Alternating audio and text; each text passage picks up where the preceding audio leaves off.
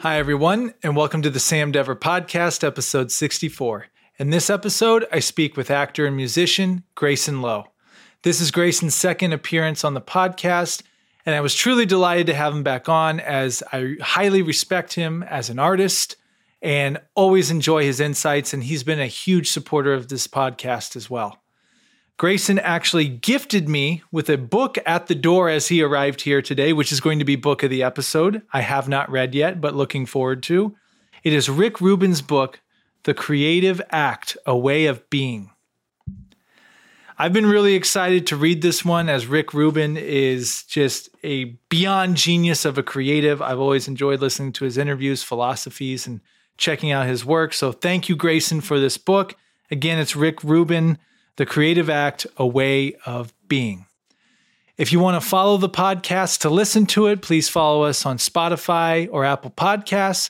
If you want to watch the podcast, subscribe to our YouTube channel at youtube.com slash at the Sam Dever Podcast. Here's my conversation with Grayson. Grayson Low, welcome to the Sam Dever Podcast again. Thank you, Sam. I'm happy to be here. I'm happy to have you, man. Actually, the last conversation we had, there was a lot, I got a lot of great feedback from that one. Yeah? Yeah, a lot of people tuned in and listened to that, and actually, one particular person really took to heart the art of being present. Um, because yeah. we had talked, we both talked about our injuries. Yes, we did. So we got that conversation out of the way. we don't have to revisit that. we have some uh, more uplifting things. Yeah, yeah, hopefully to yeah. talk about. But I first of all you gifted me with a book before you even were in fully in the apartment. Uh, yeah. I did. I had to. This has been on my list. You gave me Rick Rubin's book, The Creative Act: A Way of Being. Dude. Yeah, dude. And like Thank I said, you. coffee stains and all. Even better. That's how you shows know. that it shows that it's got a. Uh, it's been read. It was loved by me, and yes. now it can be loved by you. You amped it up, and uh, did this come into play with any of your creative projects as of late? This book, or uh yeah, I, I'm always kind of looking for for uh, literature about creativity because I'm anything that supports my belief that it's um, that it's not an intellectual process. You know that it's something that um, is felt more than understood. You know, because I I think that's really been my uh, obsession lately with, with music in particular is like when I started writing music again, which was during the pandemic when everything shut down and I couldn't act anymore.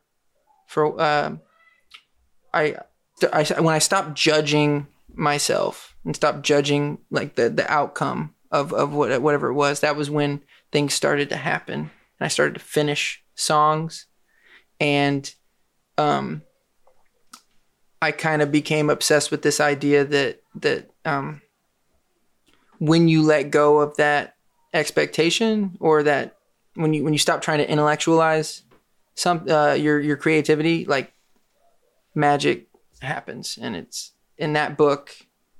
Uh, just uh, it affirms that sort of that belief. Like he he believes that creativity comes from an external source. Mm. Like it doesn't even come from with which isn't the most original idea. There, you know, you talk about a lot of people have talked about creativity coming from um, like you just being kind of a vessel for it, and, and you're it's being channeled through you.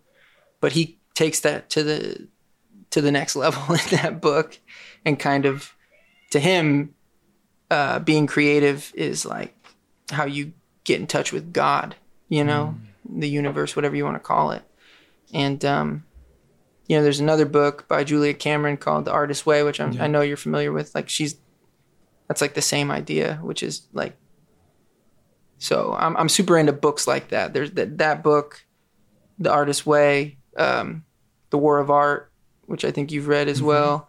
And Steven then, Pressfield. Yeah. And then there's a book by, uh, Jeff Tweedy. He's a singer songwriter for Wilco, and he's also a solo artist. But he has a book called How to Write One Song. Hmm. And that guy, you know, wakes up every morning and he he writes like a, a new song every day, and he's got he's been doing that for like over a decade. You know, so he's got like all, and then maybe not like a whole song, but he'll he'll at least get down an idea every single day, and that's like, and and and he breaks down how he does that, which is just letting go of any kind of uh, judgment about it. He doesn't. He just like whatever it is, it you know. And so anyway, that's why I think you'll get a kick out of that book, is because that's what it, that's what it's about. Yeah, you just took me on a journey just now. well, it's funny because you, you're exactly right. I'm thinking back to when I first started getting into videos and films and making different music stuff and all that. It's like, yeah, you didn't didn't think about any of it. You just did it. Mm-hmm. But then the older you get and the more like stuff you get involved in, the more like, well, you know, we should probably do. You just you just start overthinking everything, and then analysis paralysis hits, and then you never put anything out. yeah, or you know, you're you're just thinking about the result, yeah, and you're not thinking about just doing the thing, and that's when, uh, yeah, I I don't like that place. I don't like living in that uh, expectation of something. It's much more fun to to just be making something. You know, not not trying to uh not expecting it to be anything, you know? Um yeah. Well, and we we're talking about music, so we might as well jump into it. You have a music album, not a song yeah. album. Yeah. Which first and foremost, I, I was listening to it today, and I listened to it previously. Kudos to you for creating an actual. I really felt like. I mean, it is an album, but it truly is an album. Like mm. it's telling a story, mm. and it takes you on a journey. Mm. And I really respect the fact that you approached it the way you did because we do live in an age now where everyone's like, "Well, you just do singles." Yeah, totally. You do a single, you promote the heck out of that. Then when it, people are ready, you give them the next one. You're like, nope, th- I created this full body of work. yeah. And I want you to. Taylor Gurley, who was on here, was talking about that with the appreciation to listen to a full actual album. Oh yeah. So tell me about it. How did it, how did you come up with it? Tell me about the process. Tell me everything about it. Oh man. Uh It's called Lonesome Dialtones. Lonesome dial tones, yeah. That and that once again, that's like a thing that you know, just that those words together, uh, just came out of this my subconscious. Like that's like, like even lyrics sometimes don't have to make sense at first. You know, we're our brains will make sense out of things. Like that's what we our brains do. We make sense out of things that don't make sense, and so. Um, anyway, that's neither here nor there. Uh, the the album itself, it, you know, started way back in 2020 when the world shut down, and I didn't have anything to do, and I hadn't really played guitar or written any music for since I moved to LA. So like since before like 2015. But I didn't have anything. I was bored and. uh and you know antsy like everybody else was i'm sure and i you know i just needed to do something i needed to create something so i just started you know i picked it up and it was slow at first and it was you know i had to kind of get used to it again um and i just started writing songs and i wrote and i i got on this streak like i just like the, once the tap started flowing it just um, I have over like 500 voice memos on my phone of just song ideas that started then, and you know I've continued that habit of you know whenever I get an idea to just record it, um, and most of them never become anything, but um, just getting in that habit of just creating something when when I uh, when the when it strikes me, and so I started doing that, and I and I discovered that uh, I really enjoy recording music like the the process of of recording. And what I did I there's a app you can get on your phone. It's called Spire. It's free. And you can do like multi-track recordings on your phone with nothing but your phone. You don't need anything like a pair of headphones you know but um and it, they they sound okay. Like they sound pretty good. They sound better than um you know stuff that I was making when I was in high school on you know like expensive equipment at the time you know? Um it's kind of crazy. And I just uh kind of became obsessed with that process. And it was beautiful because I wasn't doing it for any other reason than to entertain myself, you know. Um, and that just grew and grew and grew, and then I, uh, it's always been a dream or an aspiration of mine to to make an album because I love albums. Um, I grew up listening to albums. I'm obs- like when I was a kid, I was obsessed with them. Um, you know, I was one of those kids with like a booklet of CDs, you know, and I um I don't know, I just wanted uh to do that. Um and so I just started to build it from there. And then in tw- New Year's Day 2021, I got a phone call from an old friend that I grew up with. Um, and he told me that his sister passed away. And it just yeah, it it um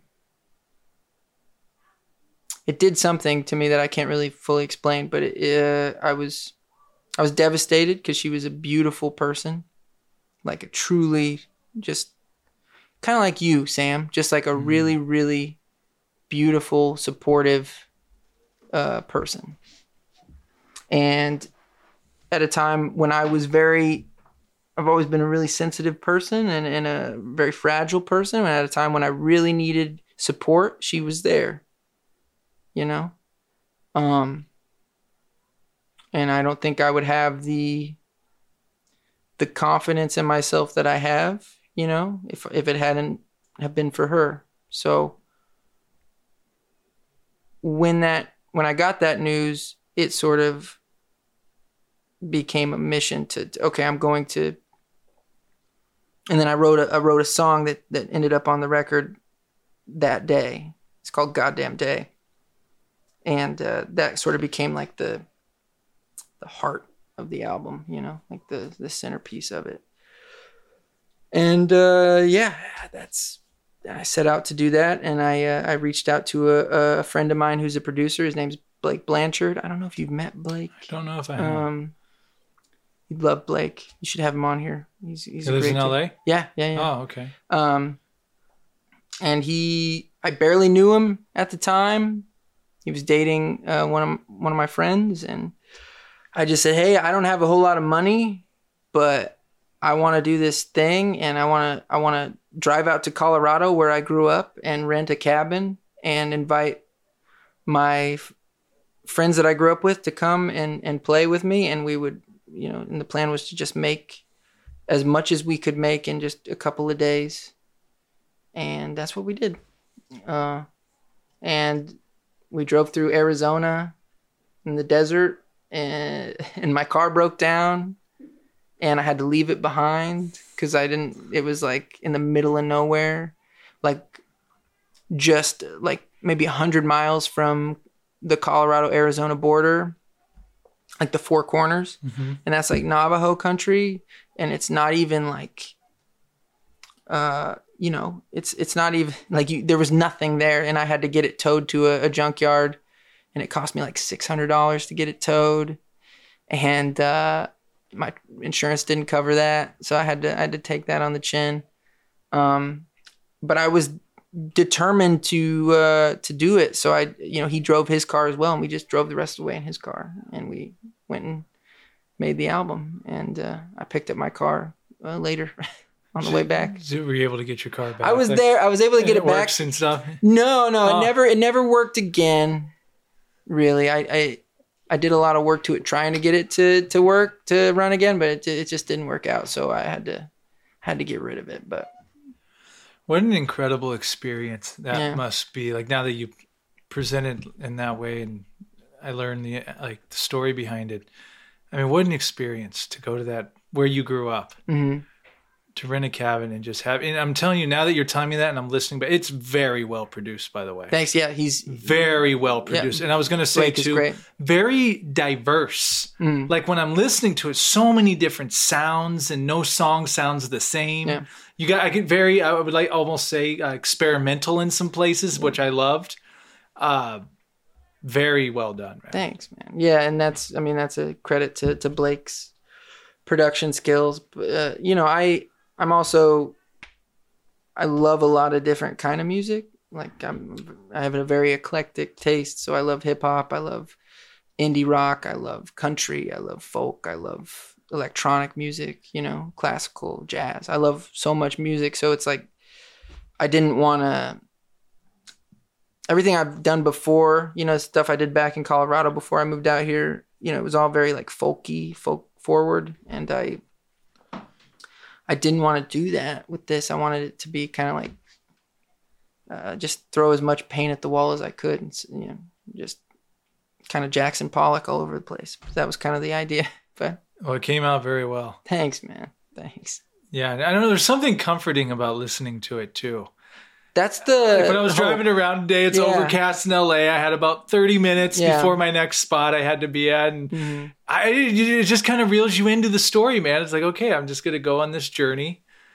Grayson's telling the story, and I'm just gonna be a passenger. It was, it's a beautiful thing. Yeah, you know, and it's I mean it's loose. It's not like you know, the songs were written there's seven songs and two interludes and they were all like written and composed over the course of like 2 years. Um and a lot got cut out. There were there was more, but uh not everything made the made the album, but uh I might do like a B-sides thing at one point. Um but yeah, that was the the intention was to like evoke a feeling not so much like a story that made sense, but like by the end of it, you felt like you something happened. You know, it stirred something. Yeah. And and the hope is, yeah, like that maybe there's a a catharsis that you experience in the same way that I experienced a catharsis making it. You know, that's that's the the hope. That's the greatest aspiration of it. Um, so yeah, I'm I'm I'm excited uh, that it's done and it's behind me, and I've and I've already recorded the next one, so that one's done. Oh, you And- recorded another album? Yeah, Oh my gosh! yeah. Like it was it was kind of it, it kind of worked out perfectly. The like Did you do it out there? no no I did it here. I did it here. Totally different process, different producer. Um, yeah, and it was it was it was cool to be work. I was working on that, like recording that at the same time I was like promoting this one. So it was cool, like not to get too wrapped up in the results. Like as I mm. said, you know, like the because results to me are death. It's like I'd much rather be wrapped up in the process of of the next thing. And I and I and I mm. feel that way about anything that I'm doing. Like whether it's music or acting, it's like if I'm thinking about how it's going to be received, how it's going to to play, how many people are going to actually listen to it, I uh I can't it's not good for me. I don't know if it's good for anybody, but it's uh, Same thing with the podcast and stuff like that. It's like it's yeah, it's you'll go hard. crazy Yeah. thinking about the results of something. How many views did it get? And How Exactly. many down? Just put it out, do what you can, put it uh, to promote, and start. Keep recording. keep doing it. Well, that's what they say about the podcast game is like it's all about number one consistency, right? Yeah, That's really like you just got to be consistent. So I think you know it's it's growing. It, I mean, and you're and you're getting better at it all the time. I mean, Mm-hmm. this is this is so fucking shout out to Eric. Sarich. yeah yeah. This is so cool, man. yeah. Like last time we did this, you know, it was Zoom. it was Zoom. yeah, probably bad connections. Yeah, and, uh, I think we had to stop in the middle because we didn't have like the Zoom yes, that you we pay did. for. and you're 100. You cut that out. I have that now. Maybe by I the shouldn't way. have. Uh, No, leave it. that. Leave it. I want it. I I mean, I, I've told it a thousand times. Like Nick Osborne was episode forty nine Yeah. when I was one man banding it. yeah, yeah. It, it was there were so many technical difficulties that went wrong, and that's where you kind of just surrender to like. And then Eric and I connect, and now we're doing it like this. But Yeah. you have to go through that in anything, in music and f- making films or anything to like not only appreciate the process, but to understand and to know what you want and how Mm. Yeah. to do it. Um, I wanted to, before I get too sidetracked, which Sure. quick plug, you you have a podcast as well, Well, yes, it's on an indefinite hiatus. I'm not sure but how it's out there.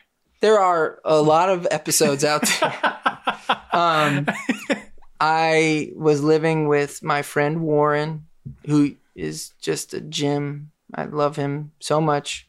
Met him at Playhouse No, okay. years ago. Um, I lived with him from like 20 ended 2020 until uh, middle of 2022, so about two years, and we and a lot of that was during you know when things are still very slow and and we were it wasn't like a complete shutdown but you know there wasn't a lot going on and we were at home a lot both unemployed at the time. And um we just decided it would be fun to start a podcast uh, to you know to entertain ourselves. And uh, it's called good shit. And uh, it, it's it's funny because it's it's Warren who is a comedian and it's me who is, I'm a I'm a very serious guy you know I'm like I just come at everything with sincerity. It's it's a it's a real problem for people who are trying to be funny because I kind of like they'll they'll tell a joke and I'll and I'll it'll just die because I, I won't. I'll, I'll actually think about what they're what they're saying. And Warren does it all the time, and, and it's kind of an it's an interesting dynamic because uh, we have two really different energies, and um, but we went our separate way. We you know he moved to a different place, I moved to a different place, and it Yeah. got harder to schedule, as you know. Um, Yeah. I mean, with this thing, you got to schedule with somebody else every you know every episode, but um we decided to take a break. Uh, and I don't know how long it's going to be, but you know, However long you need to take. yeah, you know, we'll see if it, if it comes back or not. But it was whether I mean, it's a cool time capsule for like exactly. like I just love Yeah. having it. It's like something to just it's a it's a piece of so it's just a, a from a time that was very strange Mm. and and and uh and I don't know, it's fun. So yeah, it's cool that it exists. Yeah, it's a good way to put it, capturing these moments of time. And you know, sometimes I mean, you guys couldn't do you could do the podcast now, but the essence of what it was back then, you're living together, it's during these you can't recreate that. Dude, it was Essence. so it was so easy Yeah. because it was like neither of us were doing anything. Yeah, you were supposed to do it then. And yeah. Yeah. And we were like, "Hey, you want to record an episode?" Yeah. Yeah. You know, okay. I'll meet you in the living room. You know, that was it. You know, so uh, yeah, it was very, it was a, it was a cool experience. I didn't, I never thought that I would enjoy doing that. Like mm-hmm. I'm, I don't like, I'm not, a, I don't like, like it's, it's very difficult for me to come on this show, even though I mm-hmm. really like talking to you. Mm-hmm. But there's always the added pressure of like, oh, I gotta, I gotta be interesting, or I gotta, I gotta have something to contribute to this conversation that's gonna be, you know, whatever. So I never thought that I would enjoy co-hosting a sh- like a podcast. Mm. Um, but I, yeah, I got a kick out of it. It was, it was fun. Yeah, man. What and uh, tying that back to the music, because I was gonna say, like when you created the album, Mm. it came during a time where all the acting, which we're gonna get to acting, because we definitely got a project I've been waiting to talk to you Mm. about. Mhm. This music's like a bonus, because Right. I definitely want to talk about your feature film that's out there. But then this music came out, I'm like, whoa! But like when you made the music. when first off, I you know when like the shutdown first happened, and none of us know what's going on, so we all, all the artists in LA just start posting Instagram clips Yeah. of uh, monologues and Yeah. all this stuff. But I remember you just posted one day just riffing on the guitar with some Ray Bans or whatever you had on, and I'm like, holy cow! I didn't know Grayson could play guitar like that. It was really good. Oh, thanks, man. Yeah. I, And then I had caught and heard that, oh, I think maybe it'd been uh, through Eric Charles Jorgensen. Oh, yeah, Grayson's going to Colorado to work on an album. And I'm like, oh, Mm-hmm. wow. I, I just had no idea that you had been involved in music like that. I didn't tell anybody, you know, when I, when I, like, nobody I didn't talk about it at Playhouse. I well, and it was because I quit. Like I just quit. I put it down. And I, When did you start, just for context? like playing guitar yeah, when like I was music 15. 15? 15 yeah i started uh, you know i was in bands in high school i wanted to be the next uh, like maynard james keenan you know i was like super into we were in like hard rock bands and shit um and then you know that evolved into i got I started to get into like singer songwriter stuff and then eventually when i was in college and i met larissa my fiance uh, we were both studying film but she played she's been playing violin since she was four. Oh, wow. and she'd never played anything but classical music. And i was like i think i want to I just want to see if this works. I'm going to start playing my guitar and she has a great ear. I'm like let's just see if you can come up with like melodies over top of these chords. And she just she really took to it. It was just like one of those things that just worked. And so we started it's a little folk band in denver and we did that for about two years before we moved here. I had no idea about that. Is Mhm. there any recordings and videos of this there there are videos. There are no uh recordings uh because we never did like this the studio thing. We never it was just like we were a live band and we had a very small uh fan base. And it was mostly people we went to college with like our friends from school and we played shows all over you know the denver area but uh it was never anything more than that. It was more like a hobby you know something fun to do an outlet for us while we were focusing on you know making movies. Uh, and then when i moved here when i moved here i was like if i'm moving to los angeles i'm going all in on this acting thing. I was i became i had never had any formal training as an actor. I had just like done it uh, casually and I was like, if I'm gonna move to Los Angeles and really try to to have a career or make a career in this, I'm gonna just do I'm gonna do nothing else. No time for music, you know. And that's what I did when I moved out here. I just I got in, into a class immediately. It was a terrible class. It really fucked me up. And then about a year after that, I found Playhouse and saved my life. You know. Um, and I I became obsessed with like you know the whole ten thousand hours thing. I was like, I'm gonna get my ten thousand hours in. I'm gonna and I'm gonna get them in fast because I'm I'm late to the game. I was 26 when I moved out here. I was like, I gotta I gotta do this. I gotta make this happen. I gotta learn how to act like twice as fast. You know, um, no time for anything else. And that was how I lived all the way up until my appendix exploded in my in my body. that was that was my life for like five, oh, four or five years. You know, I was just obsessed. You and when I met you, yeah. I mean, I'm sure you saw. I was just like, I didn't do anything else. Dude, when I and I talked about this on the last one, I think, but I'll re, I'll recap it to bring people up to speed. When I first came to LA and went to the Playhouse West Film Fest, the first one I had gone to out here, I believe that would have been 2018. Um, you were like in I don't know how many films in it, and I remember you I, you had come and talked to the beginning class I was in, like, hey guys, come out to this film festival. You know, I'm like, Yeah, "Oh, yeah, I'm at the request of Wolf. yeah, Wolf. go talk and- to the scrubs. You know. yeah, and I remember I'm like, okay, I'm gonna check this thing out, and then I was just blown away by everything. But then the ones you were in, I'm like, whoa, that Grayson guy's like phenomenal. And then I started seeing your stage work, and I mean, dude, you would put up in scene nights work that I'm just like, oh my, I, I don't, I. I can't even share the stage with this dude. Like he, he just, it was, it's just, it really moved me and inspired me. And then I got to be in class with you and, uh, just anything I've ever seen you do, man, it's been phenomenal. And, uh, you've been an inspiration to me, man. Like just watching you out there and you're so humble. You're so, uh, such a good energied person. Um, and that's a that, that's a rarity, man. You know what? I'm finding some of the best people. They are the most humble, the humble ones, because they're about the work. You do the work.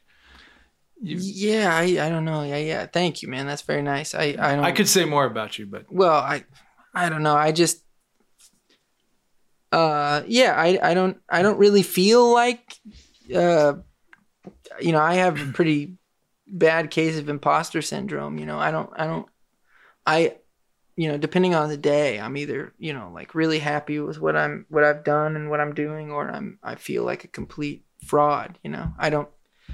That's just like my my shadow mm-hmm. side, just being louder than any other part of me. But, um, so yeah, I I and I, I don't know. I've just never been super into talking about uh, this stuff. You know, it's it's it's hard for me to talk about myself. It makes me very uncomfortable, and I and I feel, um, and I, I think I got it from my dad. I think my dad really mm. instilled like this, like don't don't talk about what you're doing, just do it. Mm. Let that do the talking.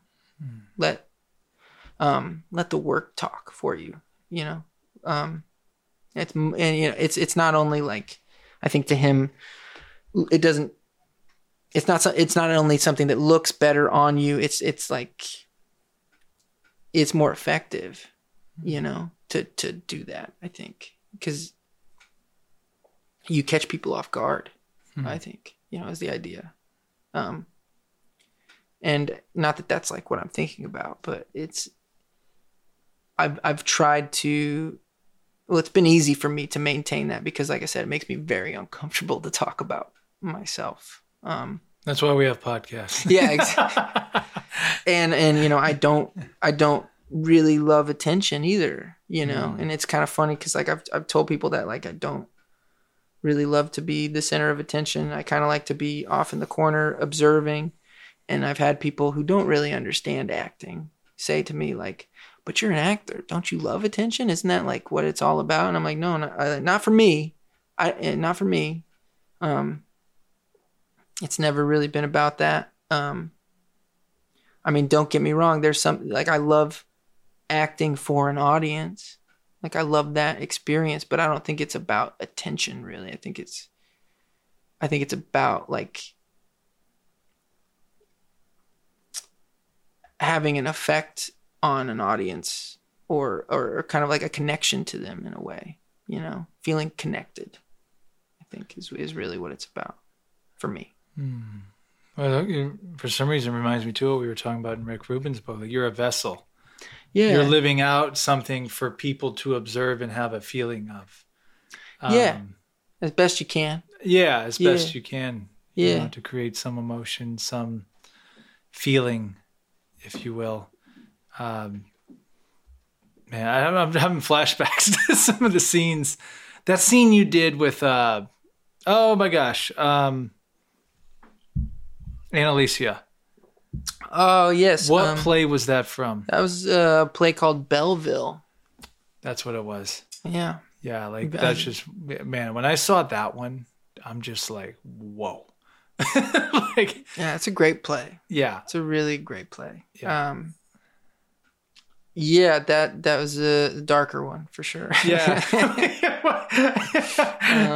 yeah, as an artist, like you just, I mean, I, that's to, to, me when I watch. I, still, to like, I love going to see some great stage because, and same happens in movies too. But like to just be able, what I love about acting, just as an observer, mm-hmm. an audience member, like you really get to lose yourself in it. You really just get to be a part of that experience um, whether it is watching a good play or a movie.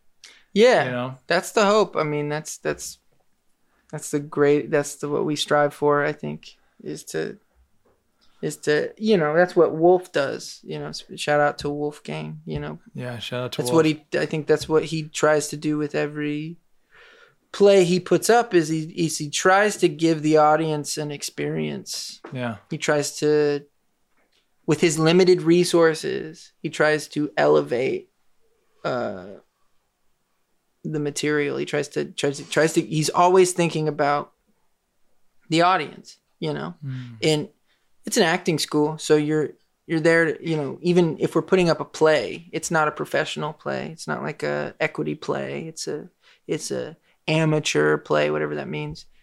But you know, he's still thinking about giving the audience an experience of some kind. Like that's and that's why I respect him so much and I loved working with him so much and why I did it so much is cuz mm. I always felt like I was something it was never about the actors. It was never about him. It was about Right. this this thing we were creating Yeah. together and we were gonna and we are gonna give the audience an experience they may not like it you know he was always very he was always like i don't know if anybody's gonna like this but it didn't matter like we were we were you know it's it's it's back to rick rubin's book. It's like Yeah. trusting your your instincts and and going off of what feels right or mm-hmm. what what's giving you a feeling instead of trying to think you know overthink it. Um hmm. anyway that's that was like why i worked with him so much and why i loved working with him so much mm-hmm. was it because i got to experience that you know over and over Yeah, and it was fun to be a part of that experience just to watch. Like it was great. Yeah. Um, and now transitioning to your latest film project, which I think is your latest film project. Confine- Yeah, I'm sure you have other ones out there, but in terms of big, major project, feature film, Yeah. confinement. Yeah, shot it back in in the May of 2021, but it so it's been a minute, but yeah, it it just came out uh on streaming platforms in in uh March, I think. So it's available on April. It's on Amazon. Amazon Prime and then, you know, you can you can even see it on uh Tubi for free Oh, with commercials. uh, that's my Tubi endorsement, kids. Uh, so yeah, that's uh, I don't know where you want to start with that, but So maybe I'll just start with a statement and then Oh, sure. take me through the whole thing, man. But like, so, so did anyone? I kind of think of like a Ford Fanter analogy, like who you know as well. Like I've seen Ford do Love so him. much incredible work. It's Yeah. like, oh, I don't know how the heck that's ever. And then he does the next thing. I'm just like, wow, like Yeah. you're you're pretty much the same way in the acting realm for me because I've seen you in so many. Uh, Eric and I were talking before. Uh, shout out to the Gunther movie, man. mm, Yeah, John- I want to I want to talk about that one. John Strelick, man. yeah, he wrote that, right? Mhm, Yeah, yeah. mhm. Um, that that could be its own thing, show or I've been trying something. to. like- I've been trying to talk him into uh, expanding this in some capacity. So he's he's he's thinking about it. okay. So anyway, We'll get back Yeah. to that, but. So, oh, Grayson's doing a film premiere. All right, excited to see this. And I remember hearing about when you had gone to go uh, film that. yeah, Um, so I'm like, okay, yeah, let's go check it out. Uh, Los Feliz, that's where it was, right? The premiere, yeah, that's yeah, where you had it. yeah, yeah. Los Feliz three. dude, I was like speechless afterwards because I was speechless, proud, and also so happy for you. Mm. Because I know, I mean, I know as much as I know. I mean, you're telling me even more now, I know more. You've put in so much work to the craft of acting, like more than anyone who's not like involved in the scene will ever, ever know. And to see you be a part, not only just be a part, but be the, not just the lead, you were the movie. Because Mm. I'm sure you're going to talk about, I mean, solitary confinement. hmm It's one person. Yeah. Yeah, and I had to, uh, the director, again, Dylan Welter. Yeah, he did a phenomenal, like, it was just very well done from start to finish. Mm. And I even get goosebumps talking about because man, there were a few scenes in there, and I'm there's one in particular, man, like it was intense. yes. I'm sure a- you know which one. It's a I'm very talking- intense movie. I'm not going to give away the movie, but it, uh, very creative Mm. how you guys made use of uh, trying to tell a story with solitary confinement. Mm. Like, okay, it's going to be a guy in the room the whole time. How do we do this? And I'm Right. sure you'll get into it, but like, man, I really like left that um, just really genuinely happy for you Mm. because I think as in terms of your acting career, it's like, I mean, man, like, how do you? Yeah, sure. There's other movies you can be in. Sure, there'll be movies you'll win awards and other, uh, um, other people will be in them, and they'll. do But it's like, but what you did with that, it's like, mic drop. I, I just was very. It was. It was to see like someone of your level get that opportunity Mm. to make that. Yeah. That's what I'm trying to say. No, totally. Yeah. Because some people never will get that opportunity to showcase their talent in that type of way. Yeah. Does that make sense? It does. No, I mean it's a it's a uh, yeah, super grateful, and then yeah, thank you for all those kind words. Uh, super grateful for the opportunity to be in that movie for sure. Like um, when I got the script, when he sent me the script, and I read it, I was like, if I could, if I could do this, it would be, uh, you know, just a once in a lifetime kind of opportunity and experience. And it was you know um it was it was um it was not easy. It was not an easy thing. And and i i had never done anything like yeah to that even close to that level like a feature let alone like a feature like that where it was like every every day every scene every moment i'm working you know there wasn't a there's not a moment in that movie that i'm not there, I think there's some POV shots that I I was I'm not in, but like I was still there. Yeah. You know, I um, and it was grueling and it was intense and and um, you know, we were trying to honor the story we were telling, so it was it was kind of a serious uh, 25 days. Um, but yeah, I'm super proud of it, and um, I'm super grateful to, to Dylan and for taking a chance on me. He he had the budget to he could have hired somebody like, you know, maybe not like don't know, like Tom Cruise or something, but he could have hired somebody, you know, and he hired me. Um and uh you know, I've talked to him about it cuz you know, it didn't it didn't perform that well, the festival circuit and then distribution like I think, you know, not having a name attached to it is part of that, um, unfortunately. But you know, he's he's assured me because he's a very sweet guy that uh, he's he's very happy with the decision to cast me, and and um, you know, I just I just I don't know, man. It was uh it was a uh, it was like me kind of taking all the tools that I I learned from Wolf, from Chris, from uh, Robert Carnegie, from any other uh, acting teachers I've I've worked with, and, and just kind of kind of like just using all of them, and then at the same time getting on set in some cases and not really being prepared for for it at all, you know.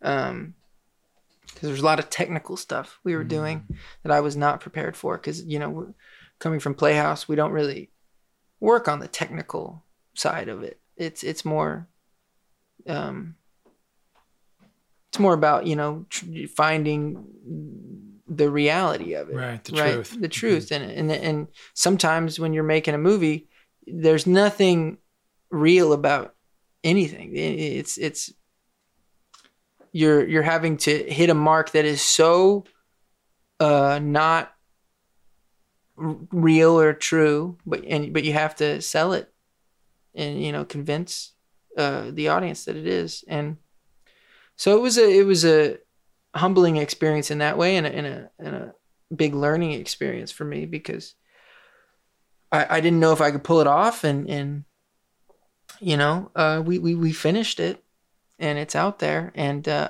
you know, uh, about an hour of it got cut out. So there's a lot of work that I did that is never going to be seen by anybody that I'm kind of bummed about because there some of my favorite uh, parts of the movie got cut out. But that's just how it goes, you know. Mm. I couldn't have like a couldn't make that movie three hours. I think that would be a little too much. Even though I saw Beau is Afraid, and that's like that was three hours, and it was probably even more intense. It's called Beau is Afraid. Yeah, you, you heard of it? It's I don't think I have. It's, it's, a new Ari Aster movie. He made uh, Hereditary and Midsommar, and oh, dude, if it's that guy, yeah, yeah. And, and he, made, he, made, a three-hour movie. He made a three-hour movie oh, with Midsommar made me extremely uncomfortable, oh, yeah. dude. Oh yeah, it's that's kind of his. That's kind of what he does. But he made this movie, Beau is Afraid, with Joaquin Phoenix.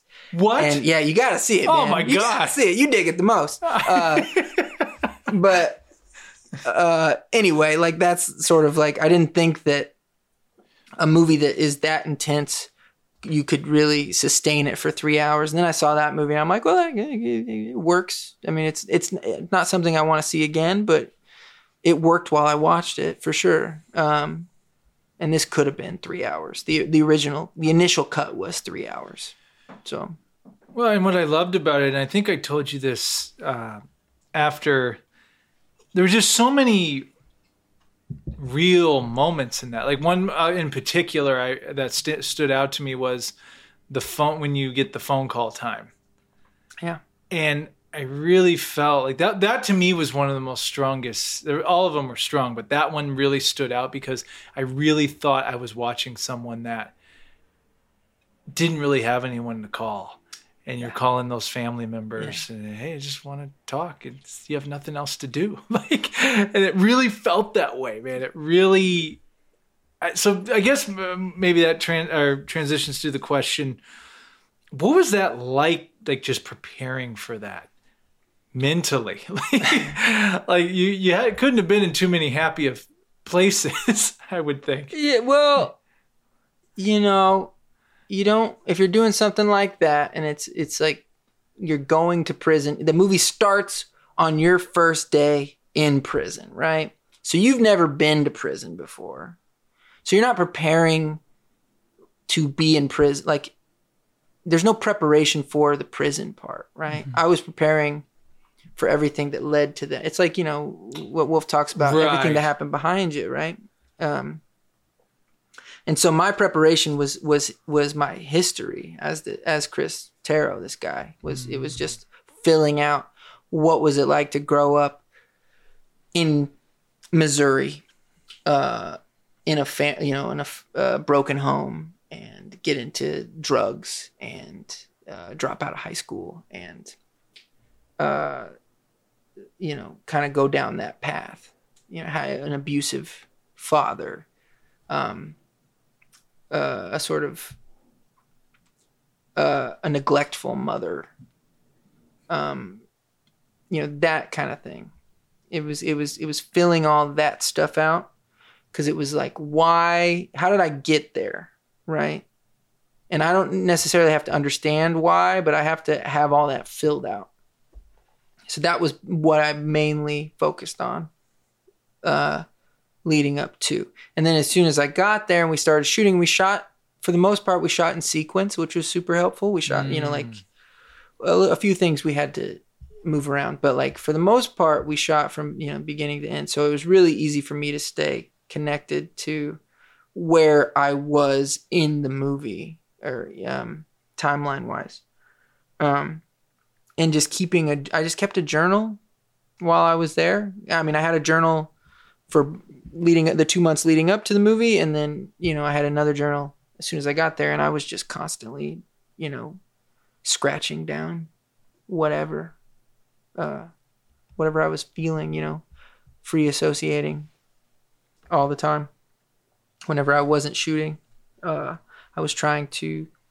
Uh, and then I, I, did that early on, and I, I, I, found that I was getting fatigued by the end of the day because they were long days, twelve hour days, and it was um, and so I found that it was helpful to like take breaks and like come out of it and kind of like talk to the, the crew or you know and hang out and just kind of be normal for a second. Okay, I'm fine. Everything's cool. I'm not in prison. Uh, I'm not in solitary right. confinement. Uh, that would that ended up being. I got into like a, a nice rhythm there where I could yeah. like take a break. Okay, it's time. We're gonna start shooting again. Okay, I'll get back into this and then shoot and then come back out. But really, uh, just Dylan kind of made my job as easy as it as it could be because we shot at a real prison. We shot in sequence. He's a really intense guy and kind of misunderstood a little bit. He kind of misunderstood you know how I work because he he asked me a lot of questions leading up to like how do you want to like how do you want me to approach you when we're there? Do you want me to like address you as the character? Blah blah blah. Are you like method? What's the what is this? And i was like no no no. I'm i come from a, a school of acting that's it's all about truth and and and and and, and being truthful no matter what it is, you know, not forcing anything, allowing things to happen, being present. Like that's kind of what I do. And he kind of took that as like, okay, so you want a, a total immersive experience. And so he that's what he gave me and like he he kind of isolated me from people uh, the rest of the crew and and kind of told them not to talk to me while while we were on set and he even had uh, the actors playing the guards not talk to me in between takes and kind of I didn't really know them all that well because that's you know, he the guy did so much research like prison guards are instructed you know to not get close to mm-hmm. prisoners they're not meant like don't engage with them it's a, it's you give them you bring them their food you take them to work out, you take them to the gym, you take them to the shower, whatever, you take them to the phone call. But other like you're not supposed to become friendly with them. It's it's it's kind of it's fucked up, but it's it's just the way it is. So he instructed all the prison guards to to you know not really engage with me, and uh, that was helpful. You know, anything to add to that feeling of of isolation, you know, deprivation because that's what he was trying to do. He was trying to make an experiential uh, movie, not not like a, an objective thing where we're watching something play out and we make our own. Uh, you know, we we form our own opinion on it. No, he was like, I want to put the audience in the shoes of this person. I want to, as much as I can, make them feel what this guy is feeling that was what he was trying to do. And I think in in a lot of ways, most ways, he succeeded in that. You know, and um, so that was that was probably the, the, the coolest part about it. I mean, nah, cool is a weird word to use because it was not fun, but it was. I really could lose myself in it pretty easily, mm. which is not the healthiest thing in the world, but well, that was going to be another question. So it was 25 days mm-hmm. you filmed.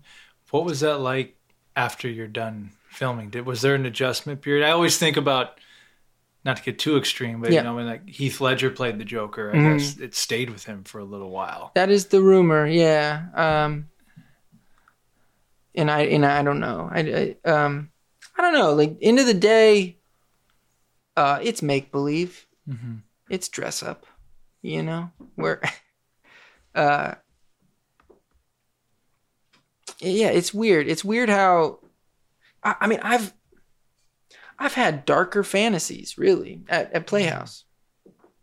You know, mm-hmm.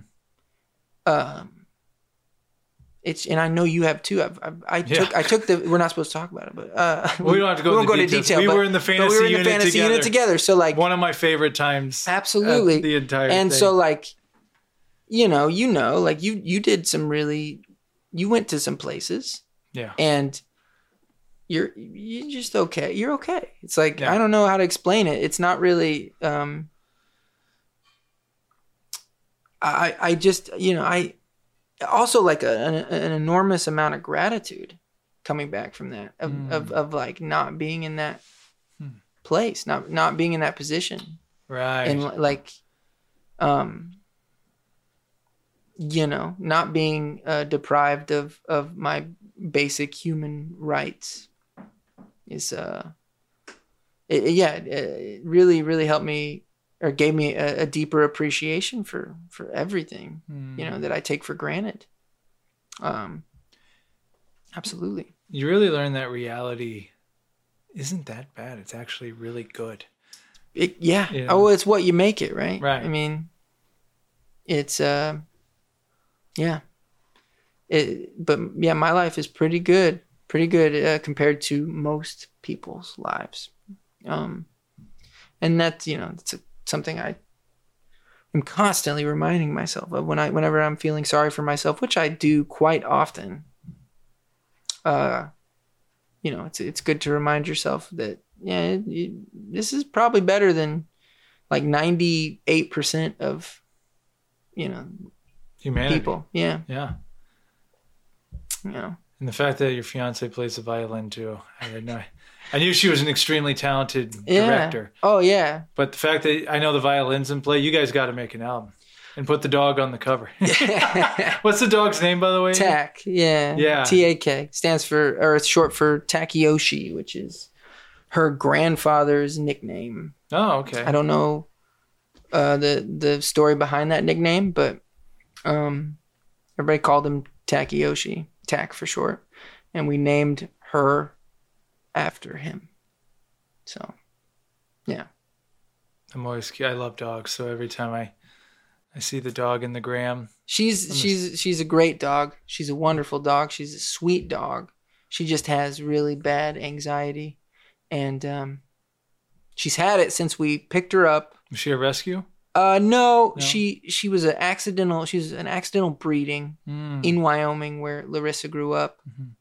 and it was a border collie and a and a German Shepherd on this uh, on a ranch, and they weren't supposed to, you know, but they did. And uh, I think that happens with humans yeah, too. it sure does. they probably shouldn't have yeah, done yeah, that, you but probably they shouldn't did. have made that happen.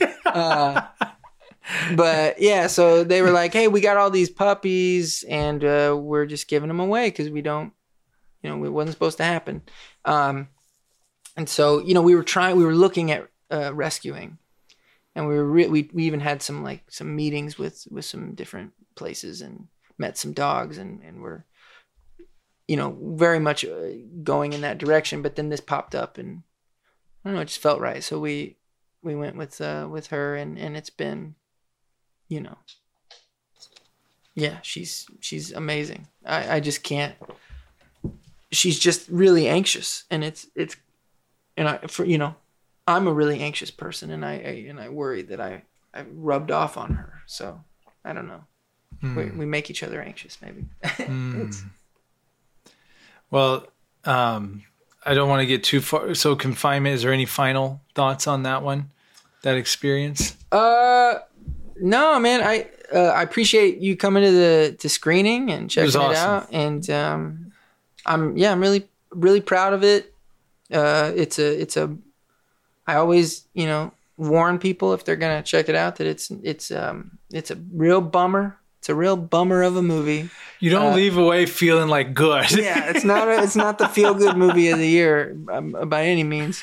Um, so there's you know just like if you're gonna check it out, which you know I I would love if people checked it out, but um, no, just super grateful for the experience and grateful to Dylan Welter. I mean, it's really he put so much so much work into that movie. How did you two connect? By the way, like I don't. he went to the same film school I went to, And that was in Colorado. Yeah. hmm Was he part of the crew where? Because you moved No. out here with how many people again? There were There were eight of us. eight of you. Yeah, Okay. yeah, yeah, Yeah, yeah. And then eventually there were eleven of us living Okay. in the house, but um, it was eight were the the first. So you knew Dylan previously. I did. He wasn't like he started as I was leaving, so I kind of met him on my way out. Um, but you know we were friendly enough. You know we we knew each other and we had mutual friends and and um, he was looking for this you know somebody to cast in this role and uh, we have a mutual friend Ryan Johnson who I think you've met. Um, he, he directed. I don't know if you remember that movie. Uh, Such a nice car we have. yeah, Yeah, that was that's a good one. That's Ryan, and um, he had been sending drafts of the script to Ryan for a year or so, and he was just talking about he, you know, trying to cast it, and he didn't really. He was maybe going to do it himself because he he acts as well. Oh, He was like, maybe, but I don't want to like my first feature to also act in it. That seems like too much. Um, so I really want to find somebody, but I don't really. He's he's very particular and doesn't really, he, you know. He's like, I don't know if I trust anybody. And Ryan was like, Why don't you ask Grayson, see if he, you know, let let him audition. And um, I, I'm really grateful to Ryan because Dylan was like, Oh, I didn't even hadn't even occurred to me to think about Grayson for this. And so then he reached out and he was like, uh, yeah, man, if you want to, you know, audition, uh, here's the script and, uh, and here are the sides that, you know, and I got together with, with Eric and Nick Osborne. So also big shout out to them. They helped me with the initial audition, which was a lot. It was like eight pages, Mm. and um, it was the the scene, one of the scenes with the Earl McWilliams character, the the the guard who I kind of have a relation. I talk to. He was really good in that too, by the way. Yeah, yeah. yeah. He stood out too. Yeah, He- he's he- a sweet yeah, guy. Yeah. um, Kansas City local.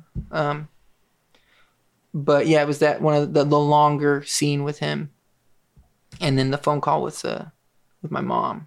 Those were the two audition scenes, and so it was uh it was intense, and uh, and there was like four four callbacks before he finally decided to go with me. Um, I, I and it would be like three weeks in between. I wouldn't hear anything. I was like, oh, I just didn't get it. And then he'd be like, ah, I want to do another one. Let's do this scene. and then I'd do that one, and then I wouldn't hear from him for three weeks. And then he'd be like, ah, let's do uh, let's do a cry test. And, uh, and then we did a cry test, which was horrible. I don't know if you've ever had to do that, Mm-mm. but it's a terrible thing. Anyway, uh, I uh, it was just like he just wanted me to, you know, basically film myself crying to see if I could do that. And then, um, which you know is is funny because like you can if you're in in a scene or in a in a play or whatever in an exercise and you and something happens and you know causes you to to be emotional that's great and that's you know but going into something with the specific intention of getting emotional is a terrible at least for me it's a terrible uh uh it's not how I do things, you know. So it was it was that was really challenging. Um but yeah, I'm really proud of it and, and grateful to have been a part of it. I think. Yeah. Uh, Well, and for you, this is your debut acting in a feature. I mm, I was in another feature a couple years ago, uh, back in 2017. Before, uh, well, it was shot in 2015, but then Mhm. came out in 2017, Mhm. and um, before Playhouse and before any. uh, anyway, it was. It, it- Debut lead feature. No, no, I was the lead. in You were the lead in this one too. Uh, Okay. Yeah, it's out there. You can. It's it's it's called Dead Love. I think is the title that they went with eventually. When I was in, when I was working on it, it was called "A Song for the Living," which I thought was a way better title. And then they sold it to some distribution company, and Mhm. they decided like Dead Love is a is a better title. Um, but it's it's I'm not super. Eh, I don't want to shit talk or anything, but no, it's it's Confinement available now on Confine- the exactly. Well, for both of you, Dylan, and you Mhm. for being the uh, some of your initial projects in the feature realm. I mean, wow, like you guys nailed it, man. thank you, man. I gotta shout out him, uh, Dylan, too, on that opening scene where you're with the lawyer. Yeah, A little bit of a spoiler alert, but I, I got a very big like Kubrick vibe yeah. to that because of the music, the way the camera's coming in. I didn't realize that till after I left. I'm like, oh, that was totally like Stanley Kubrick esque No, in you're a way, but he had different types. It was very, it was very creative, man. It was very. I really dug how. I'll, I'll start giving stuff away if I keep talking about. I mean, just- he goes to prison. but yeah, I And, mean that's uh, the premise. You go to prison, yeah. but just like the the mural on your wall. Uh, He's an artist, you know. He's an artist. The the flashbacks, the the field. Uh, yeah, that was It- that's. I mean, that was inspired. great by- musical selections too. Oh yeah, very the- good musical. Selections. Great selections. score. Um, Yeah, score. There you go. uh, great score, and you know, just he has he had a vision. You know, it's it's so Yeah. nice to work with. It's when you work with a director who has a vision, it's everything. That's amazing. Like it's, um, you know, I, I always go back to Wolf. Like that's working with a guy who has a vision. It's like it's such it's the it's the best possible situation for an actor is to work with somebody who's who knows what they want. For me, anyway. Um, and Dylan knew. I mean, Dylan. It's funny you mentioned Kubrick because like he's very Kubrickian in his uh, approach to everything, and I mean like it's so formal. And I mean there were shots that he was giving me, and you know, he was telling me exactly what to do with my face. You know what I mean? Which goes against everything that I've been trained to do. And this is what I talk about. Like what I was saying earlier is like I wasn't prepared for some of these things because, you know, there were certain shots that he had in mind, and it was like as specific as like, hey, you move your eyebrow like a little bit up if you could just like a little bit. You know what I mean? Just like no too much or whatever or like say it just like this. You know. Um which in retrospect I I I don't know, like I they're just different there's more than one way to skin a cat and that's how he did it. And I've heard about Hitchcock and Kubrick like being that specific with their act with you know when they work with actors it's like do this at this moment because I have the, I have this uh, vision, I have this idea, this is what it's going to look like and you have to do this exactly like this. Why? Because I because I said so, you know. I hear Tarantino. I don't know if he's like that in terms of doing it a certain way, but I know on dialogue, like he's strict. Oh yeah, very strict. Like, yeah, and like I've watched him, and he's like, "It's my movie." Yeah, he's like, I wrote this dialogue to be said. I don't want it said and, any other way. And honestly, like, what a gift that is. I think. I mean, I don't like. It's much. I think it's much better than the alternative, which is to be working with somebody who doesn't really know what they yeah. want right? I mean, I don't get me wrong. I've had more fun making other movies that were a little looser and like, you know, where the director knew what they wanted, but they also were like, hey, let's play. Let's see what happens. Let's make discoveries. That's a great way to do it too. I love doing it that way. That's the funnest way to do it for sure. But, you know, end of the day, looking back on that experience in that movie, it's like, oh, he had a vision and I was there to help him uh, bring it to life, make it real. I don't know, and uh, I wouldn't trade it for for anything. You know, his movie.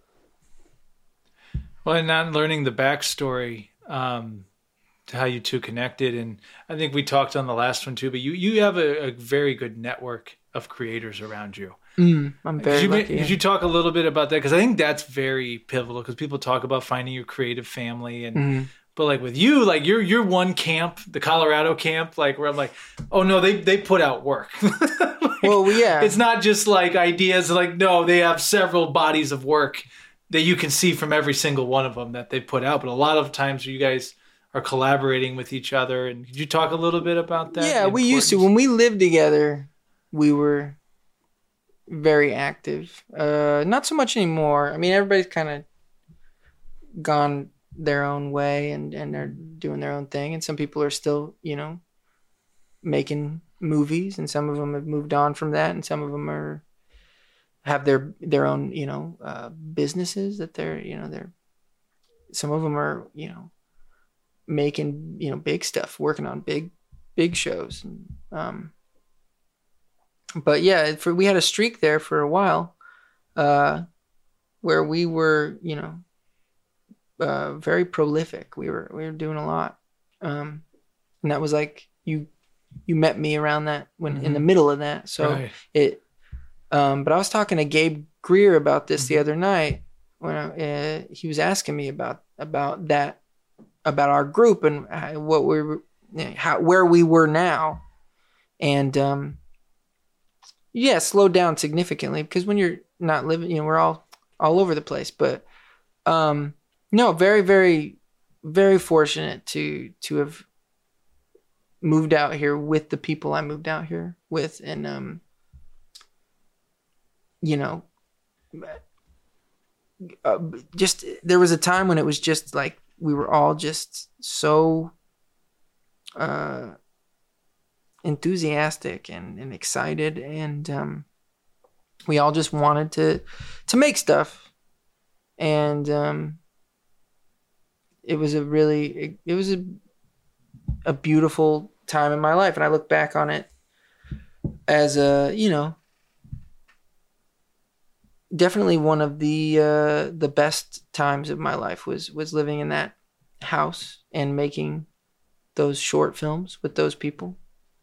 Um so yeah, I mean, I, I and I and my network expanded significantly when I went to Playhouse West because I've met so many people there, mm-hmm. yourself included. Mm-hmm. Like, um, so yeah, I've just been very lucky to have met so many people that I that I like that I I don't know I've gotten to make things with them. Um and I don't know why, I don't know how that happened. I, I you know, actually I, I do know exactly how it happened. Larissa. Hmm. She brought everybody together.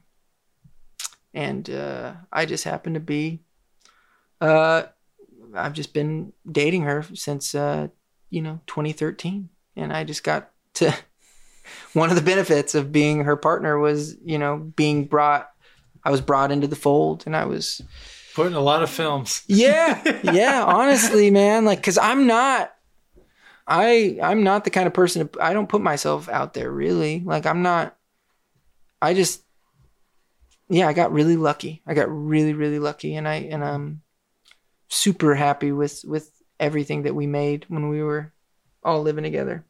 Super cool. Um yeah. And you and Larissa, you guys did those uh the diary thing. What was yeah, that? Yeah, yeah, that was like a pandemic thing. Yeah. yeah. that was. I forgot all about that till right now. Yeah, yeah, yeah, dude, you made a lot of stuff. Um, so I mean, that all being said, like, I mean, you say you got another album you've made. It's it's been what? recorded. It's being mixed at the moment, and I'm trying to figure out when I should drop it because I don't want to wait I recorded that other the Lonesome Dialtones. I recorded the bulk of that in 2021, and it took me this long to to put it out there because I was mainly out of fear, you know, of, mm. of, of of being that vulnerable. I don't know, mm. like I've never been quite that vulnerable before, and I've been. Um, there's a it's it's weird. Like when you act, for me, like when I act, I, there's I'm hiding behind a, a a character or a person, you know, a role. Um, but with that, it was like, oh no, this is you. This is me. Like I'm I'm sharing some of my most intimate thoughts and feelings to everybody, you know? Um so it was I sat on it for like a long time. Mm. And then uh, a friend asked me one day, she was just like, "When is that? When is that coming out? You've been talking about that a long time. When is that?" and I was like, oh, Okay. Yeah, you're right. Do you watch Family Guy? Uh uh I mean, well, not for years, but I have watched it. Yeah. Oh, there's this thing where Stewie the baby always talks to Brian the dog. Are you coming yeah, out with yeah. that novel yet? Yeah, yeah. You gonna write that novel? Yeah, yeah, yeah, yeah, yeah. exactly, exactly. Talking about that album? Exactly. You've been talking about that album. Is that a real thing? You really, uh, you really got an album, or you just, uh, you just talking? Um, but yeah. So by the, it's it was weird how it worked out, but like I I had set up this new project right before I had that conversation. And then I, as I decided, okay, I'm to upload the whole thing and, and, and start promoting it, pick a, or pick a release date and start promoting it. As I was doing that, I was, I had booked these sessions with this other guy, this guy, Colin Jones. Amazing, amazing producer, uh, incredible musician. And, um, so it was cool. It was like I got to I got to distract myself from the uh you know the impending doom of of mm. of releasing this thing that could never be taken back you know this mm. thing that's like okay once you put this out there people are gonna people are gonna listen to it and they're gonna love it or hate it or be completely indifferent you know whatever and but it's gonna be out there you know and that's for me it was a very scary uh, thing. Hmm. Um, and now it's out there, and I'm just like, oh, okay, nothing, nothing changed. people, people like you text, you know, my friends texted me and they yeah. said, you know, oh, they said they liked it, or you know, people didn't like it, and I, I'm not going to hear about it. So that's like, that's the beauty of it, is like, it, it's not going to affect me either way. Yeah, you know. Well, uh, it brings me to the question now that you are making music again you've made a couple projects is this something now that's going to go side by side simultaneously with acting or is it more you just felt the calling to do music at this time or i guess you'll just be in the flow i suppose Or is this the music something you want to keep going alongside the acting? I guess would be the question. Well, hmm. Yeah, that's something that I've been uh, grappling with a lot uh, in the past year or so. Um, I hesitate to make any statements that I. I mean, um,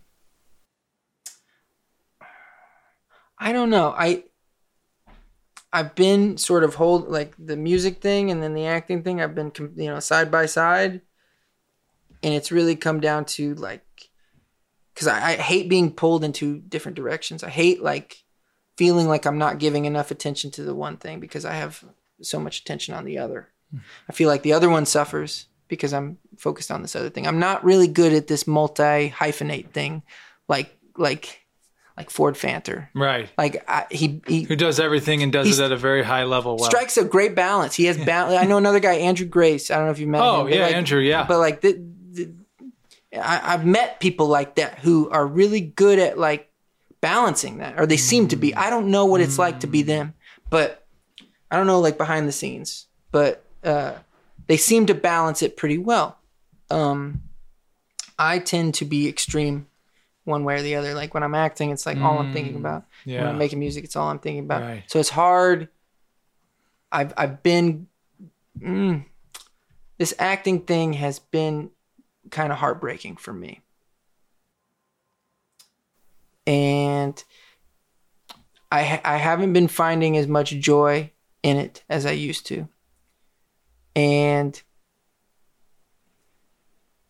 I'm not I don't know what I'm gonna do yet. And it's it's it's I don't know, it's crazy that I'm I'm saying this out loud on this thing that's gonna be broadcast, but um I don't know, man. I I might step back from acting. Might I might do that for for for a while. Or and when I when I say that I don't mean like stop acting because I love act I love the the act of it. I love doing it. Um, and if, if somebody like John Strelick were to come to me and be like, hey, I, I wrote this script, it's got the Gunther sequel right here, let's do it. Or, you know, in fact, John wrote a script that he wants to do with Ford and I. It's like a little 10 minute short he wants to make with uh, me and Ford. Something like that. I might, or if Wolf calls me and says, I got this play I want to do, you know, but I think I'm not so sure I want to actively pursue it as a career anymore. And you're the first, besides Larissa, you're like the first person I've said that to. Uh, but I don't know. You just you make me want to be honest, Sam. You make you, you're you're turning me into an honest man. Uh, I feel like uh, uh, when Michael Jordan first announced that he was retiring from the game of basketball. oh, no, no, um, man, no. I I appreciate. Uh, it's just look. I was told by, I've been told by a lot of really smart people throughout my time here doing this thing that if you don't love this thing, if you don't really love it, don't fucking do it don't because it's hard. It's so hard. And if you don't love it, then like it, it, don't do it. Cuz that's the only thing that's going to sustain you throughout like all the disappointment, all the rejection, all the waiting for something to happen. Not not that you should be waiting, but you know what I mean like just like trying to make something happen and nothing happening. And I don't mean nothing. That sounds so like like I said, I'm super great. Like we just talked about a, a, feature film I, I worked on, and and I did that, and that was fucking great, and I loved it, and I did it, and there's nothing, uh, you know, it's it's a real thing that exists out there in the world, and I'm super proud of it, and I'm happy that I got to be a part of it, but you know, I find myself getting uh, a text from my agent saying you got an audition. And that feeling like a burden. Like that text is not exciting to me. It's it it it stresses me out. I usually am not connected to the material because i'm a non-union actor with a an agent who's doesn't have a whole lot of clout here and they're doing their best. God bless them they're very nice people. Um, but i get that text and instead of being like oh right this is an opportunity to act. Oh my god i go fuck i don't want to do that and that's a problem i think i think that's a problem and um, so I've really been, and it's hard. It's a hard thing to talk about. It's a hard thing to say out loud because it makes me feel like I've w- wasted so much time. If I, if I decide to really, really take the leap and just be like, eh, I think it's, I think it's over, which I haven't made that decision, but I, I'm, I'm certainly considering it. Um, and then it would be like full time music because that's the thing is like with music i'm having something's happening every day mm. you know right and it's all something like I, I i'll write a song or i'll write i'll have an idea for a song or i'll come up with a vocal melody or a chord progression or uh, just an idea a lyric whatever it is and I and I I get that I can make that happen almost every day if I just open myself up to it. With acting, it's like, uh, okay, I'm in a I'm in a class. I have a scene partner. We're gonna meet up. We're gonna we're gonna do this, and then we're gonna work on this scene, and then we're gonna put it up, and and then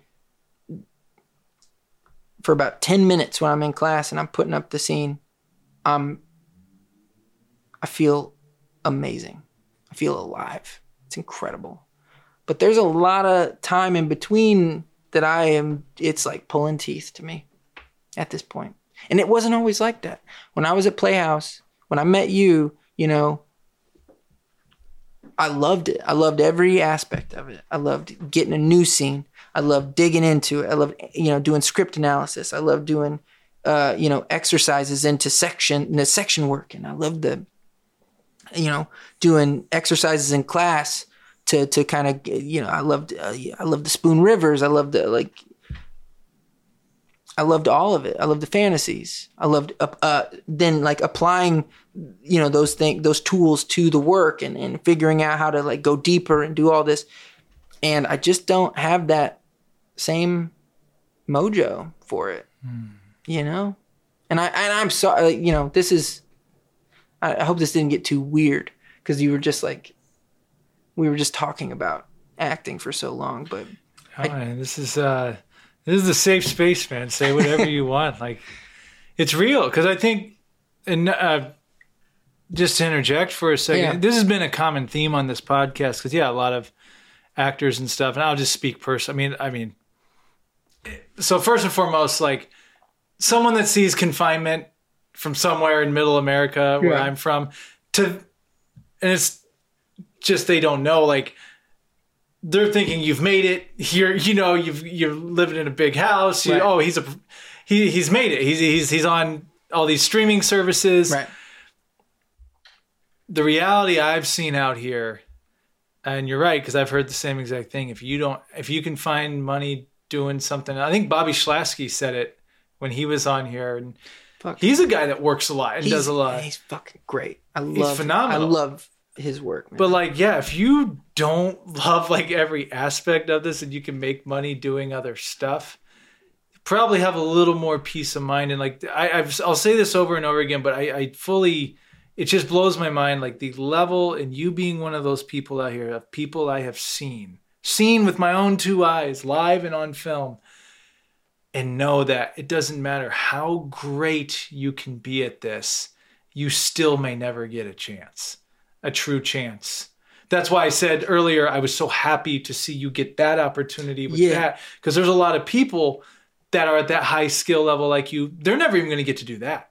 Yeah. No, You know? absolutely. Very, Um, very fortunate. Yeah. So it's it's almost uh ah, I gotta think of the right way to it's it's it's disheartening to see. Like it really is like uh just in general to just see so many people that are so good at something but they have to work 10 jobs to even stay in a place that is constantly raising the price. It's just, I don't, and the politics of it all, like, I am not a fan of that. And I, I'm not pursuing acting. Like, a lot of people think I'm branding myself. I, I, I love acting. I love being around it. Yeah. And talking to folks such as yourself. But Mhm. me personally, I don't like, I, I just couldn't, st- you, you nailed it on the head. Like, I would hate getting, hey, you got a self tape due uh, in an hour and a half. Yeah. Drop everything you're doing Yeah. and go do. Not for me. Yeah. And that's just me. I just I don't want to live like that. Yeah. No, It's- it's, you know, it, it- yeah. should be it should be exciting, Right. right? It should be like, oh, here's another opportunity Yeah. to do what I love to do. And it's just not that for me. And I feel you know, I'm turning in these auditions for my agent that are like to me like the standard that I hold for myself, you know, that was instilled in me. Like i'm it's not it's it's it's doo doo you know it's shit. It's not and it's because i'm like i i just have to turn this in. They're gonna drop me if i don't turn this in. I gotta give them something.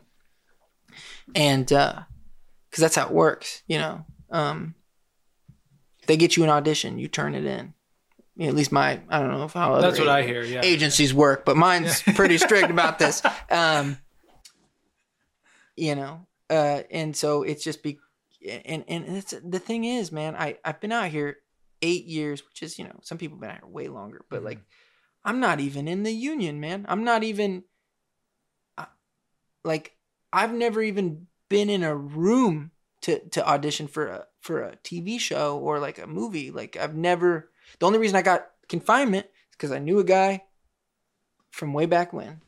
That's it. That's the only reason. You know what I mean? Which, like, I haven't even been able to, like, break into the outermost layer of this shit. I'm still on the outside. And I'm not saying that it's, I'm not like gonna feel sorry for myself, start a pity party here. It's not like I'm like, oh, poor pitiful me. I can't go, can't break into the, the, the entertainment industry. Uh, no, it's just like at the end of the day, is this bringing me enough joy on a daily basis to to keep doing it, to keep trying to break in, to you know? And I don't know. I don't think so. I don't think so. And it, that's the the thing I'm having to come to terms with. That's been so painful these last couple of months. Um, I haven't, you know, I've been pretty d- depressed about it because it feels wrong. It feels wrong to even be thinking this, to be considering this. But I'm just trying to I'm trying to be honest with myself. I'm trying to be true to myself. And that sometimes can be very painful, I think. Um and and yeah, and I haven't like officially maybe by the time this comes out, this will be something that my agent knows about and my you know like uh not, you know I what I, Well, if you need anything edited, we ha- we'll Hey, have a few weeks. I appreciate it. Uh, but you know, it's like I have to have that conversation with them. I have to Hmm. say, hey, I um, I don't. I, it would still, it's, it'll be fine. I have to have that conversation with like people like Wolf, people like, you know, which you know, I think people like Eric. Oh my God, how do I tell that guy? Hmm. And that's perfect example. Eric Jorgensen, who we both dear friend of both of ours. Yep. Like, and I've worked with him extensively. I did Winning play- streak. I Shout did a out to play the with winning him. streak. Yeah. Yes, that guy loves it. There is no doubt. He is an actor. He loves it. Mhm. He loves every aspect of it deeply.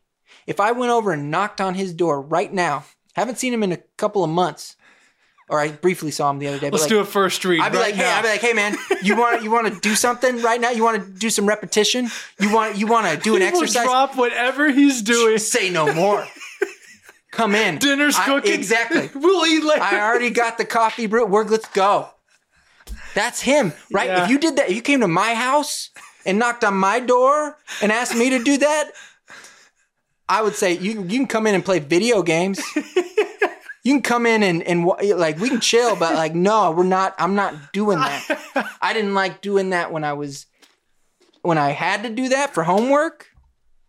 Don't get me wrong, valuable, incredibly valuable to to do those exercises and do you know repetition and and do doors and activities for days and days and days for you know it's like I see the value in it, but I never enjoyed it really that much.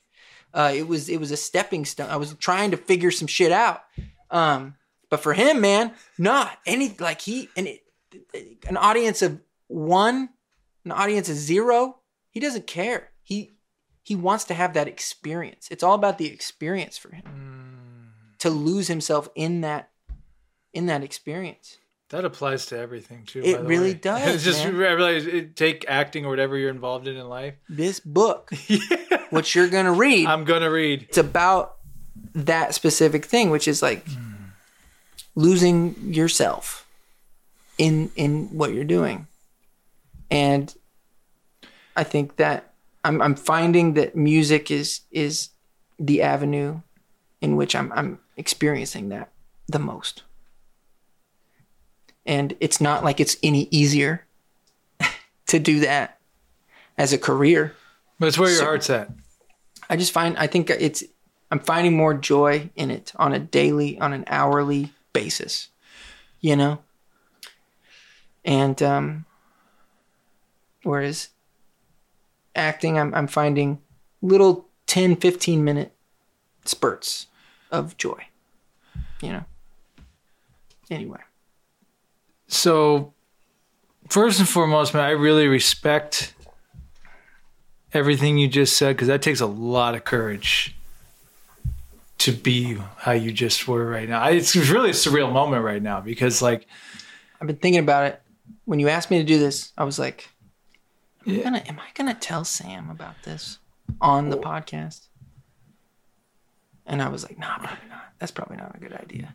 And I don't know. I just it just happened. It just I just had a moment. well, you asked me the right question, and I just feel like if I come on, this podcast seems to be about one thing more than anything, and that's peeling back like the the the layers of of a person and and really getting to the the the heart of of what makes that person tick you know like it's it's why i enjoy watching and listening to it so much is it's it's it's beyond just like a good conversation. It's like you're really really getting to discover something about somebody in a way that is really mm-hmm. beautiful man. It's like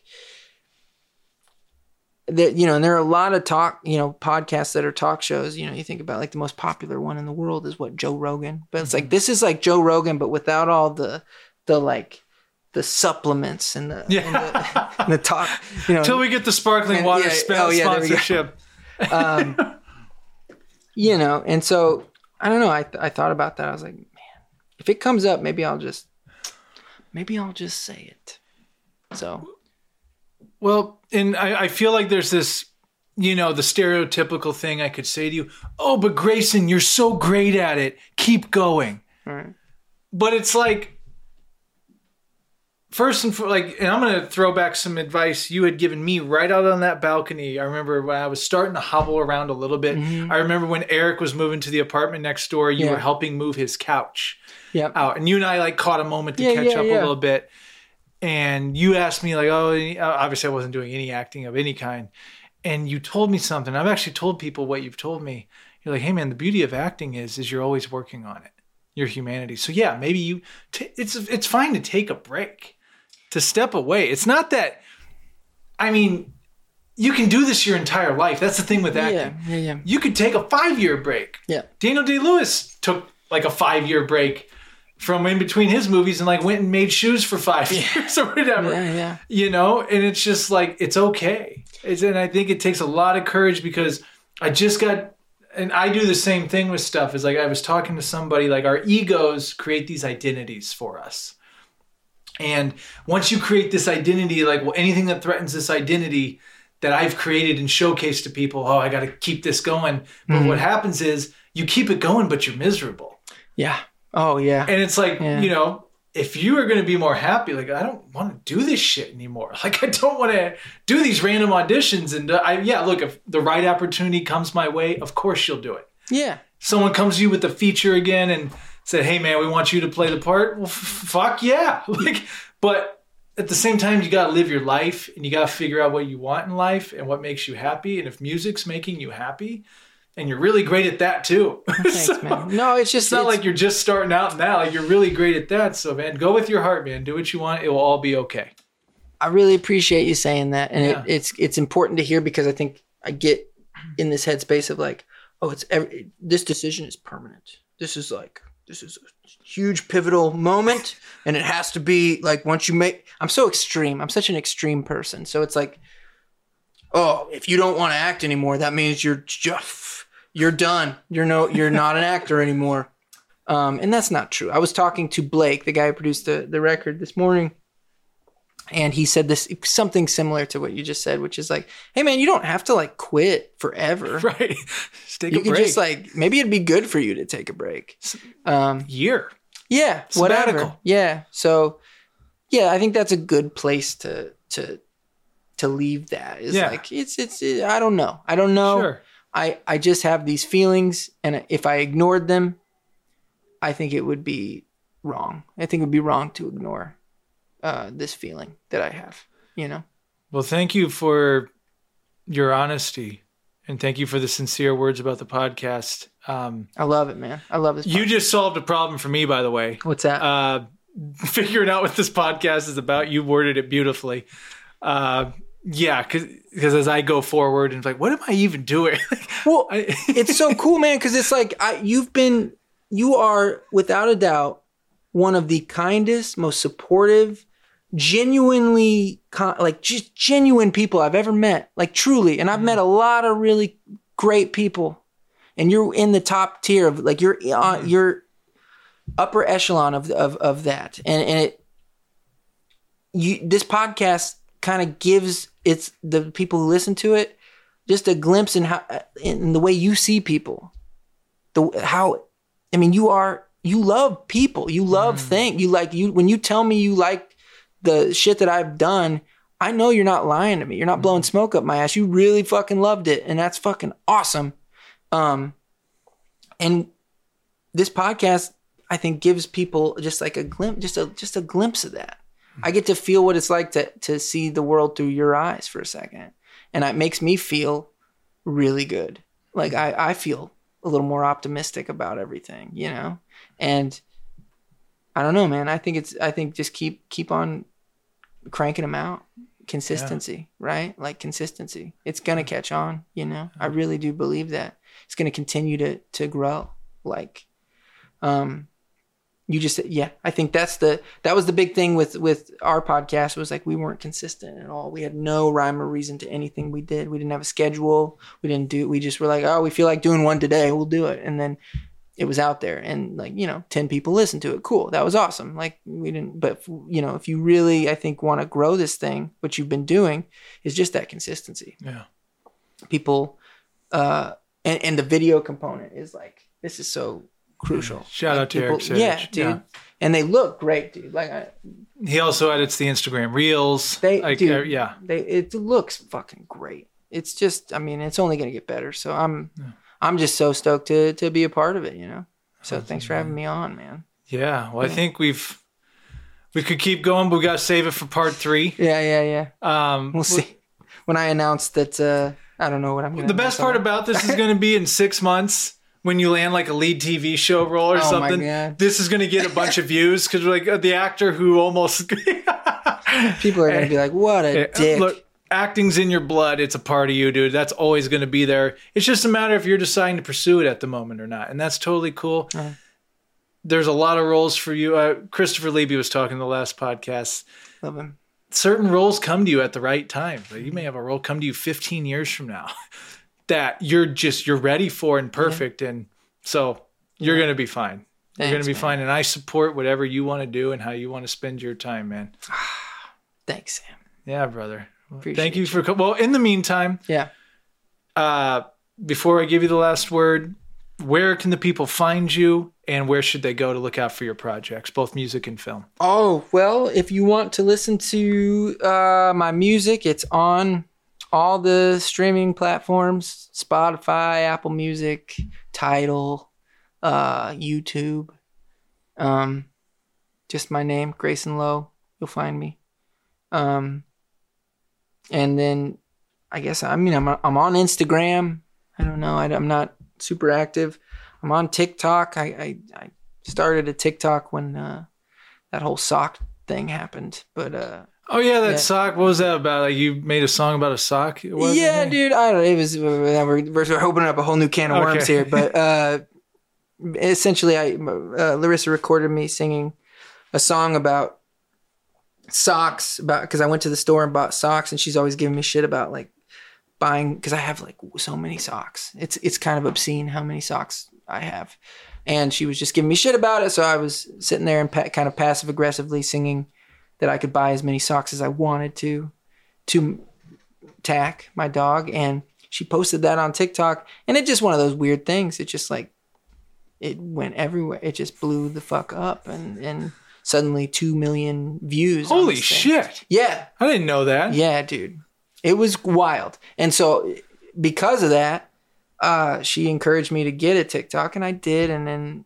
you know there was a little bit of uh traffic on on my TikTok page for a while because of that, and it died. It you know it tapered off, but but yeah, TikTok, Grayson Low Music. If you want to check that out, uh, I post like uh, little snippets of me performing and all that, and then um, yeah, that's I don't know. It. Instagram's Low Grayson. I Yeah, Low. Grayson, Yeah. and then uh, yeah, The movie. We're the movie. go for the movie. uh, check out the movie. It's on. Uh, you can rent it on Amazon, or if you you know if you want to watch it with commercials, you can uh, Tubi And that's called. Confinement. Confinement. Uh, yeah. Perfect. Well, my friend, I uh, always give the guests the last word. What do you want to leave for this for this moment in time, this experience you and I have had? Again, thank you for that book. I cannot wait to read it. Yes. What would you like to leave us with? Uh, I'm gonna. I'm gonna. This is the first thing in this book. I think it's. It's probably one of the most uh, powerful things in this book. The object isn't to make art; it's to be in that wonderful state which makes art inevitable. And Robert Henri said that. I don't know who Robert Henri is, but it's a pretty good one. Uh, we kind of talked a lot about that tonight. You know, being in that that state. You know, being in the process uh, more than focusing on the result of whatever that you know whatever your process is. Yeah. Sounds great. Well, thank you, Grayson, so much for coming on. I echo the same sentiments to you, man. You're a beautiful soul, amazing person, very kind, humble, and grateful to know you, man. Likewise, man. And I look forward to capturing other future conversations with you. And I appreciate your support, my friend. Yeah, thanks. Man.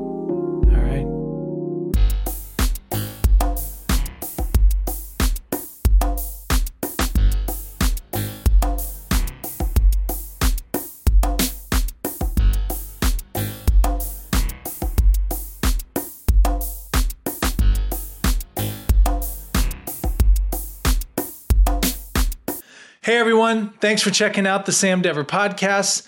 Be sure to follow us on Spotify, Apple, or wherever you get your podcasts. And if you watch the podcast, be sure to subscribe to our YouTube channel at youtube.com slash at the Sam Dever podcast.